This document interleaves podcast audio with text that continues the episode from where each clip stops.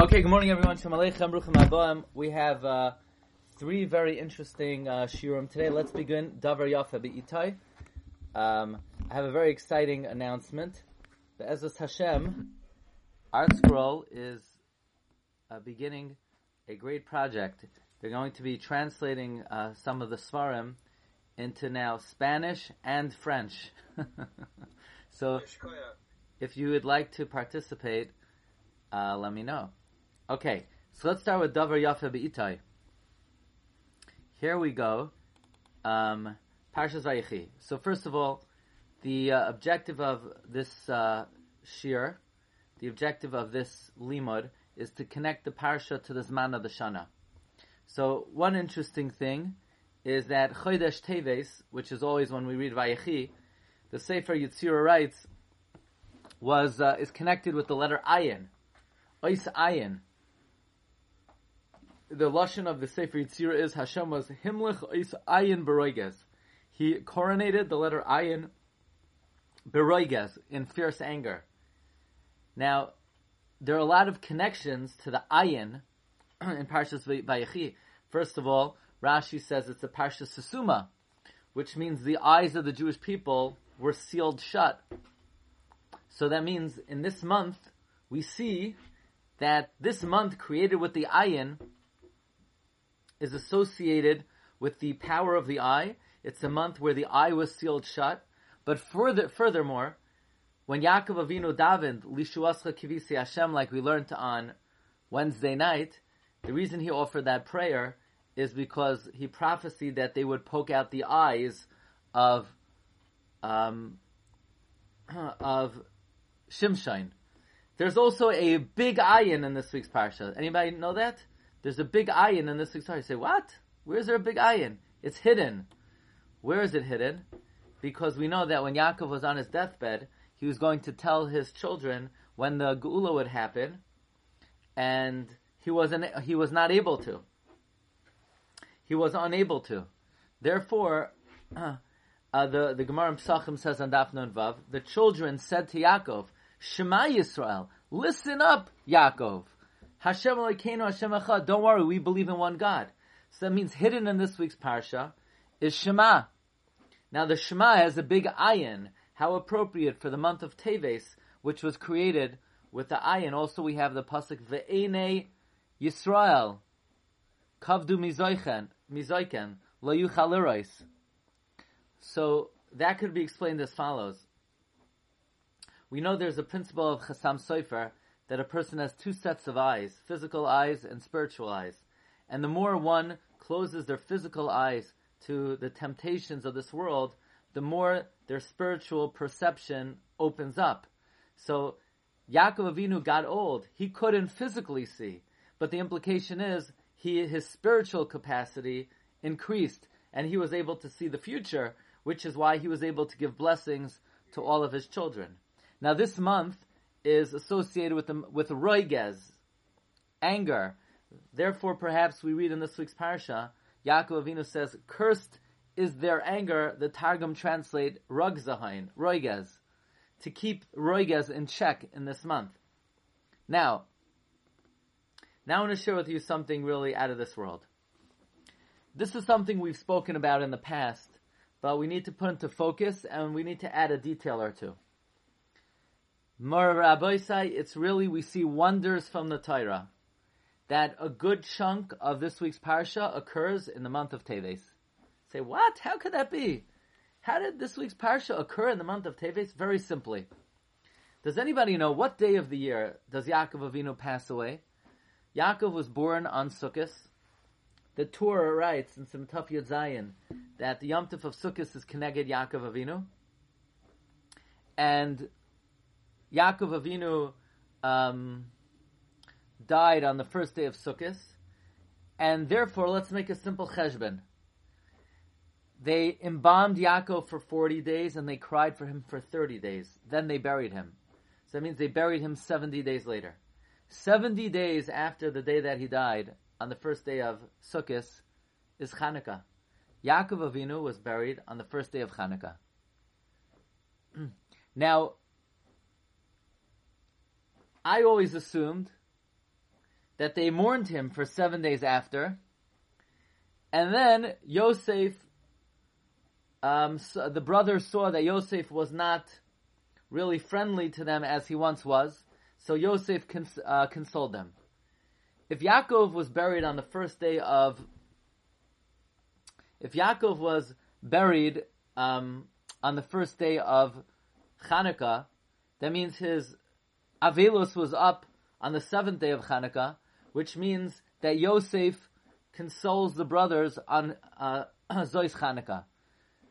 That means that happened, Zos Hanukkah is Gimel Teves. So the end of the mourning for Yaakov Avinu and the consolation that Yosef gives his brothers happened in this month, in the month of Teves. But I think we could say even better, um, and you'll see. Because one thing I always forgot about is that how long does it take to get from uh, Maras Pela back to Egypt? The Ramban says eight days. So they didn't return back to Egypt until the final day of Hanukkah, which is, of course, the month of Teves. But now I want to share with you something uh, amazing. If you look in the drashas of the Chassam Sofer, and I saw a number of these drashos quoted um, in the Sefer Das Chassam Sofer. The, Chassam Sofer writes about this in a number of places, but Chassam Sofer says, you know, actually, and I don't understand this, but the Torah says that they mourned for Yaakov before they buried him. If you look in the Psukim, it says Yosef mourned for Yaakov. That means they mourned for him at the end of the 70 days. So they embalmed him for 40 days, and they, they cried for him for 30 days, which means that period was over on the first day of Hanukkah. But not actually, they buried him on the first day of Hanukkah. Then they first had to leave Egypt and go they had to leave Egypt and go to uh, the Maras. So the Chassam Sofer says a cheshbon like this: When the seventy days were up, then they mourned him. So they mourned him from the first day of Hanukkah until the seventh day, and then it now the seventh day of Hanukkah takes you to the second day of Teves. The Ramban says it then takes eight days to travel from Egypt to the Maras Pela. That means Yaakov Avinu was buried on Asara B'Teves, the Chassam Sofer says. You hear the cheshbon? It's 70 days from the day of his Petira, and those 70 days end on the first day of Hanukkah. They then mourn Yaakov Avinu for seven days. That takes you to the seventh day of Hanukkah. It takes eight, that's the second day of Teves.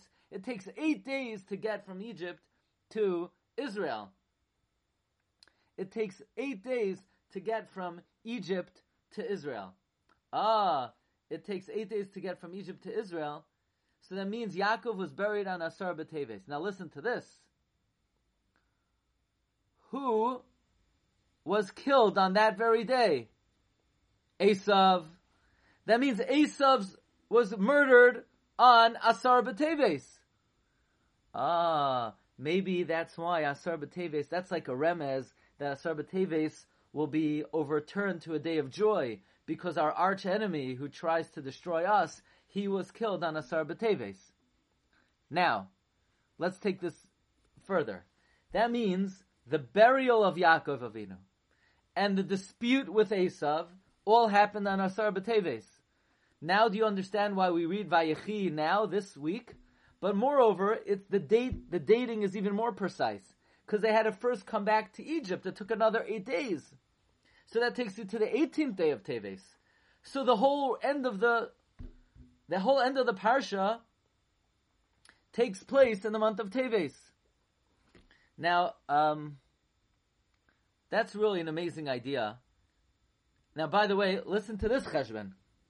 Okay, you ready for this? This occurred to me last night. That means they they embalmed Yaakov Avinu and they cried for him for 70 days.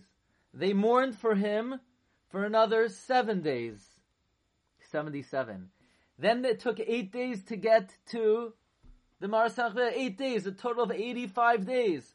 From 85 days, from Hanukkah, excuse me, from Sukkis until Asar B'Teves.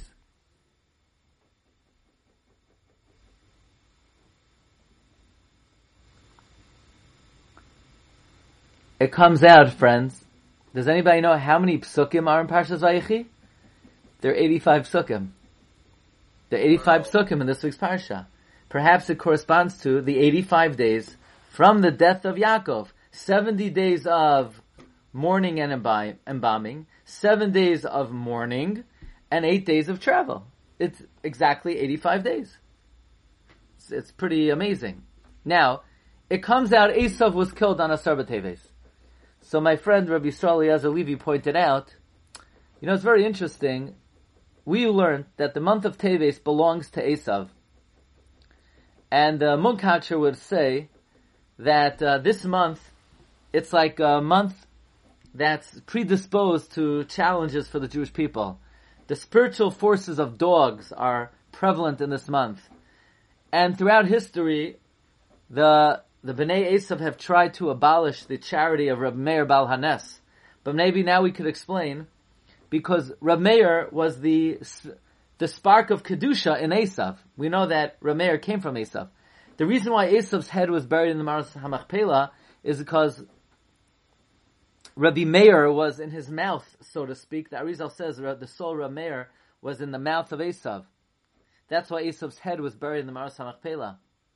That's the reason why the uh, the festival of the Gentiles of December 25th is in the month of Teves.